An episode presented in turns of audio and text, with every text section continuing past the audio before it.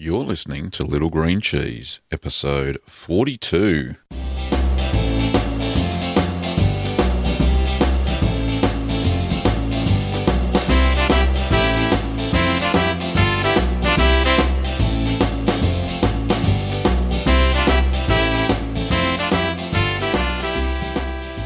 Well, welcome back. I'm Gavin Weber, and this podcast is where you can learn about cheese making at home.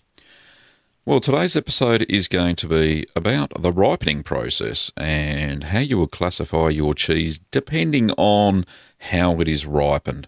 So there's four main categories for ripening your cheese. So the first one is uh, a bloomy rind or internal mold ripened cheeses. So these are cheeses such as Camembert, Brie, blue cheese, those sort of cheeses, and mainly they are inoculated with uh, Penicillium Penicillium roqueforti, or uh, for that, that's for blue cheese, and Penicillium candidum for mold ripened cheeses uh, like Camembert. So it's the white mold. There's another mold that I'd throw in there, which would be uh, Geotrichum candidum. So that actually adds a bit of a mushroomy flavour to camemberts and bries, and it actually helps the mould, the white mould layer, to stick to the cheese. So it helps it from slipping off. So um, yeah, it always pays to add a little bit of Geotrichum candidum into your um, camemberts and bries. There are many other varieties, but I just can't pronounce them, unfortunately.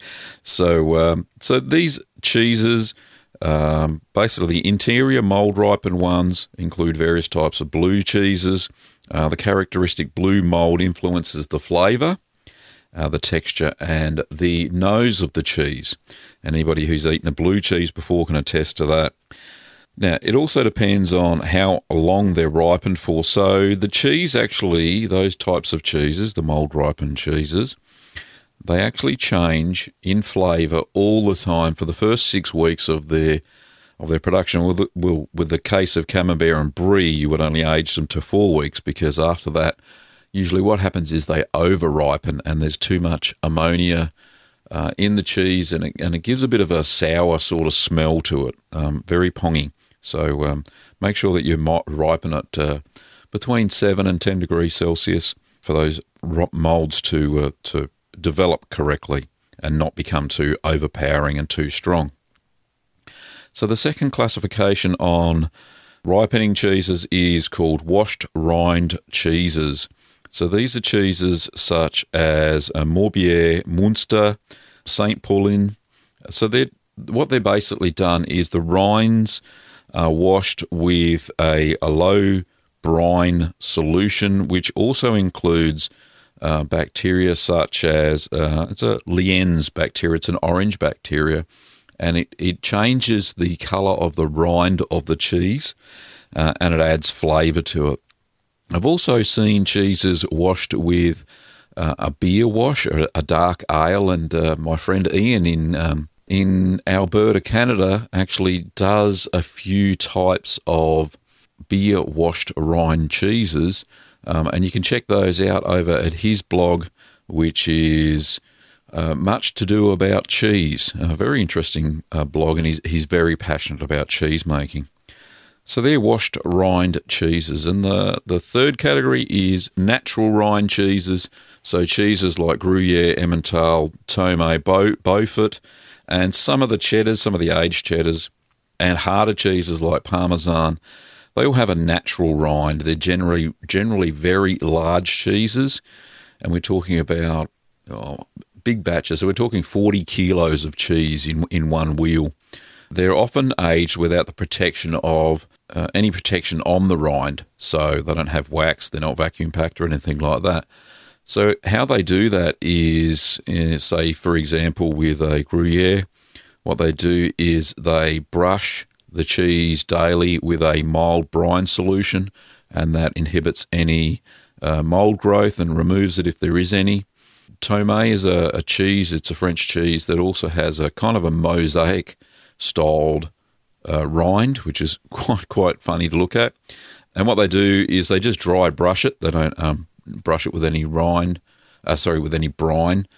So that uh, that assists. Um, same as say Parmesan. I've seen factories in Italy via video, unfortunately, not in in real life, uh, where they have a machine that pulls the uh, Parmesan, massive big uh, forty kilo wheel of Parmesan, and it actually dry brushes it, and it gives it a a nice firm rind as it ages. So that's natural rind cheeses. The rind is uh, totally edible, um, and it actually has a different flavour than the centre part of the cheese. Uh, quite delicious. And finally, uh, waxed rind cheeses. So this is for a lot of the hard cheeses like Gouda, Edam, Cheddar, Colby.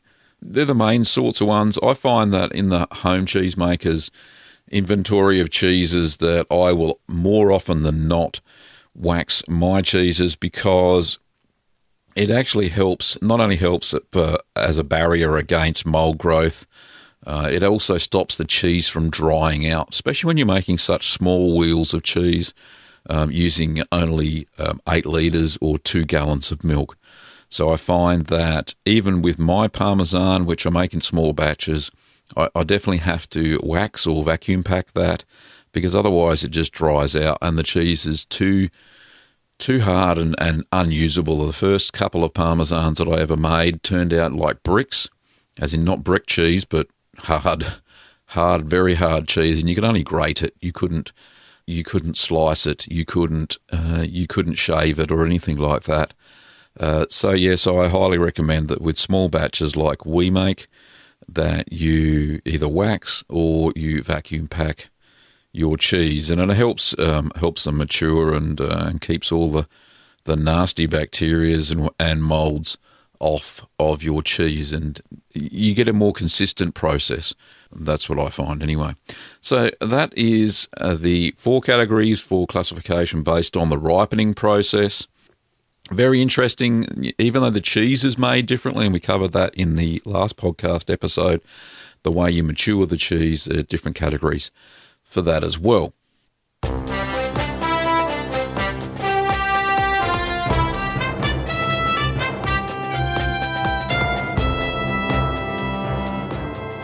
So it's time for the news now. I have been reading a lot in the media lately around the um, global issue around um, cheese making. And here's one of those unfortunate stories.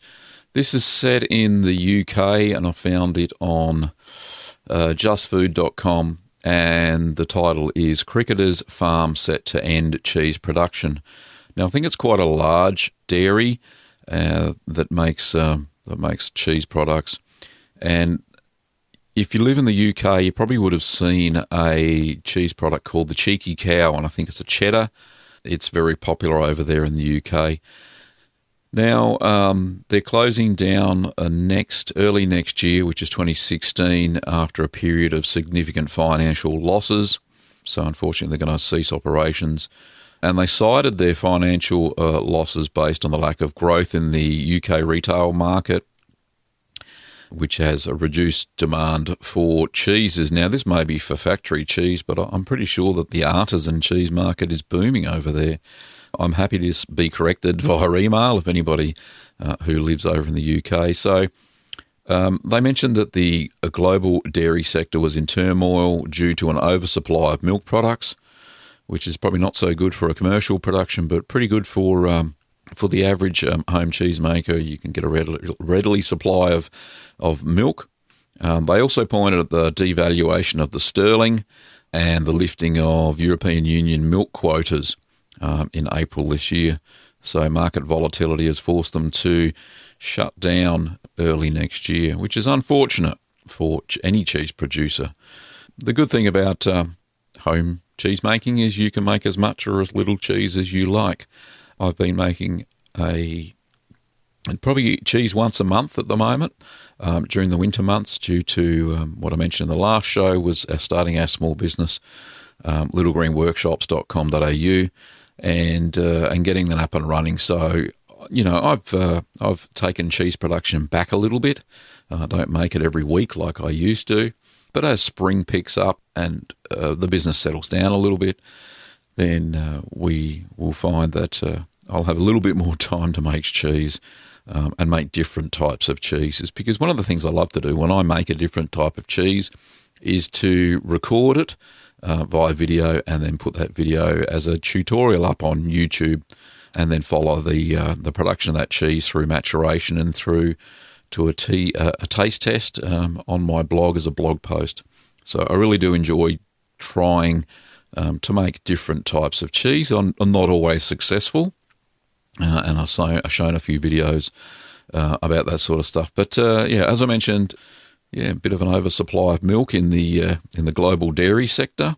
So I know that's ha- that has affected large producers here in Australia as well. You know, with China, the China market opening and the taste for cheese over there, I can see, um, you know, global cheese production increasing, um, artisan cheese as well, um, but that's more for the, the local market. So we've got a few questions this week. Um, I'll endeavour to get through three or four. So here's the first one. This one's from Ben, and Ben's from uh, Narre Warren in Victoria. Ben says, Hi Gavin, I have a young daughter who loves cheese, especially Greek cheeses. Uh, we have made your halloumi recipe. Months later, she is still talking about it. Her favourite is the Saganaki cheese sold at Coles. But we re- recently learned that Saganaki is not a type of cheese. We actually don't know what it is. Uh, maybe it is, oh, here we go, Kefalograviera, uh, or even maybe it's Cephalo. I can't even say this one. Uh, my Greek is not the best. Ke, oh, I'll spell it out K E F A L O T Y R I. I'll try it again. Kefalotyri. There we go. Anyway, it led me on a chase to see if I can make it at home, but I have not found anything online about it. I wonder if you can help. Your recipes and videos help me a lot, and I want to thank you as you have enabled me to have great cheese making fun with my daughter. Ben from Narre Warren, North in Victoria.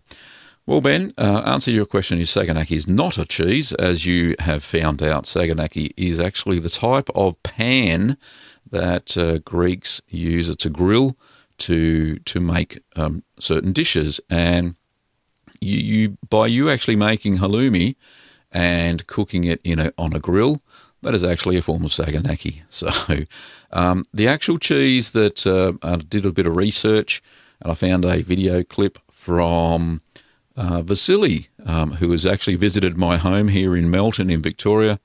Um, and he actually does a TV show, used to be on SBS TV. Um, it was called Vasili's Garden. And him and his mama uh, made Saganaki cheese, and all it is is it's a uh, Kefalograviera cheese. And what they do, they dip it in, so they cut it into wedges, and it's a that's a goat's cheese that's available in supermarkets, and they dip it into an egg white, and then they dip it into flour, um, seasoned flour, and then they put that straight into the frying pan. And she actually double dips it both both times, so it's got a kind of a coating and then she puts that into the saganaki. You know, the she actually used an electric frying pan, um, and she grilled the cheese, and it melted on the inside and formed a crust on the outside. So it's just a form of cooking um, and cooking cheese. So yeah, so saganaki is the the style of cooking those sorts of cheese. It's not the actual cheese itself. So Ben, I hope that's helped. So you can keep making halloumi from uh, the recipe, and uh, and just tell your daughter that it's saganaki. It's just the style. So yeah, I think it's a bit of a marketing ploy on the uh, the major supermarkets uh, here in Australia. So yeah, it's just the style of making that cheese. Well, I hope that's helped, Ben. So the next question is from Rita, and this is a continuation of her of her Caerphilly story. So Rita has said, um, "Hi Gavin, following the steps to Caerphilly up to the final step for aging it, please clarify how I store the cheese for the three week aging process. I'm going to place the cheese in a small wine cooler. However, I'm not sure whether I place the cheese on the fridge shelf wrapped or unwrapped. Am I on the right track thus far? Just a little confused as to what I need to do with the final stage. SOS, thank you. Well, Rita, thanks for your question. Yes, you're on the right track. So put it into the cheese fridge at about 13 degrees Celsius, which is 55 Fahrenheit for the maturation process. Now, normally what I do is I leave it unwrapped and I rest it on a sushi mat and allow it to develop a natural rind over those three weeks. So you're just going to make sure that your cheese cave or cheese fridge or whatever you want to call it has relative humidity around 80%. And I find that uh, that fairly high um, humidity that mold sometimes develops. So what I do I wipe it down with a light brine solution, and that keeps the molds at bay. And what it, that also does is it actually helps form the natural rind. So you get a, a rind that's about oh, half a centimetre or five millimetres um, thick, and inside of that rind's quite hard once you finish, and uh, that rind development prohibits the, the growth of molds. Now, you will find if your cheese fridge is not humid enough, then the cheese may split, and the only option you've got there is to either vacuum pack it uh, or to wax the cheese and uh, and try and get a, a, proper seal. Just make sure that you don't get any more mold into the cheese. But yeah, wipe it down daily and turn it daily. That's what I do for the uh, the three week period. It's pretty simple. I just put a little note, a post-it note on the cheese fridge, and every time I walk past it, it reminds me to uh, to turn the cheese and to give it a wipe. I've got a little uh, container of brine there with a bit of cheesecloth in it. And uh, yeah, just give it a quick wipe all over and then turn it. And uh, yeah, it'll uh, develop a lovely natural rind and uh, the taste will be an amazing. It actually adds a little bit more salt to the cheese, but that's okay because Caerphilly is quite a salty cheese anyway. So I hope that answers your question, reader. Uh, next question is from Matt. And Matt says, Hi, Gavin. I appreciate you are very busy, but I have a problem with my camembert. I still have them in the ripening box at 13 degrees Celsius, but I cannot get the white mold to start. It has been 10 days now, and blue mold is starting to appear. I have had tissue in the ripening box to reduce the moisture as they were quite wet. Last night I left them on the kitchen bench as I read that on the net somewhere. Can you please help? Matt, it might be hard um, to diagnose this, but it looks like you've had the temperature pretty high as well. With camembert, I usually ripen it between uh, 7 and 10 degrees Celsius, and they have to be. It sounds like you might not have enough salt because salt actually helps the mold to grow as well. Um, so, commonly these days, instead of um, salting the outer surface of a camembert. What I normally do now is brine it, and what that also does is help the cheese dry out a little bit um, if there's too much moisture in the camembert. And also, what I do is I have the camembert when it's ripening in the in the cheese box. I have it elevated. I have one of these uh, long style uh, ripening boxes, just a plastic Tupperware sort of type box. I think it's made by Décor and it's got a uh, it's got a raised a plastic mat on the bottom, and it keeps it about two or three centimeters above the surface of the bottom of the cheese mo- uh, of the ripening box, and that way moisture can can drip off it if it needs to. Um, but the good thing is the um, it won't sit in in any uh, moisture or anything like that because if the rind of the cheese is too wet, the the mold does not start. It's as simple as that. It's got to be at least t- it's got to be touch dry before you attempt to to to ripen it, and then you'll start seeing the mold develop um, over the cheese. I think my recommendation is that uh, you may have to start again. Ten days into it now, you know the the total maturation time for a camembert is only four weeks, so you're a fair way into the maturation process. The whiskers, uh, little white whiskers of the mold, start after about three to four days um, if you've got the conditions right for your cheese. So, if I was you, I'd I'd probably start again um, and uh, and try and get your maturation box. Keep the cheese elevated and uh, make sure that it's left in the mold a bit longer into your into your hoops a little bit longer um, before you transfer it into the into a brine uh, and keep it elevated off of the off of the bottom of the, the box. So Camembert is a little bit of a tricky one until you, you get it down pat, but I find that now brining it, I have a lot less issues than if I surface salt the cheese. So uh, it, it, actually gives me a good idea to remake my um, Camembert video and, and show this different style of salting your cheese because you get more consistent. Well, I certainly get more consistent results by brining the cheese instead of uh, surface salting it. Well, I hope that's helped, Matt. Um, you're going to have to start again, mate, unfortunately. But uh, give it another go. Don't um, don't feel down or don't feel blue. Well, that's about all we've got time for this week. Just remember that those of you who are in Australia and New Zealand, you can pop over to littlegreenworkshops.com.au and you can pick up your cheese making equipment, kits, and supplies over there in the cheese making category, all very affordable. And I try and keep the stock levels up so um, everybody can grab some of those amazing cheese making products and make cheese in your home. Don't forget that you can pick up a copy of my ebook, Keep Calm and Make Cheese, a beginner's guide to cheese making at home. That's available in all ebook formats, uh, and you can find further details over at littlegreencheese.com. You can also find all of my video, uh, cheese making video tutorials, and I've got a tab there with a gallery of all of them. There's 27 of them so far um, for you to watch over at Little Green Cheese.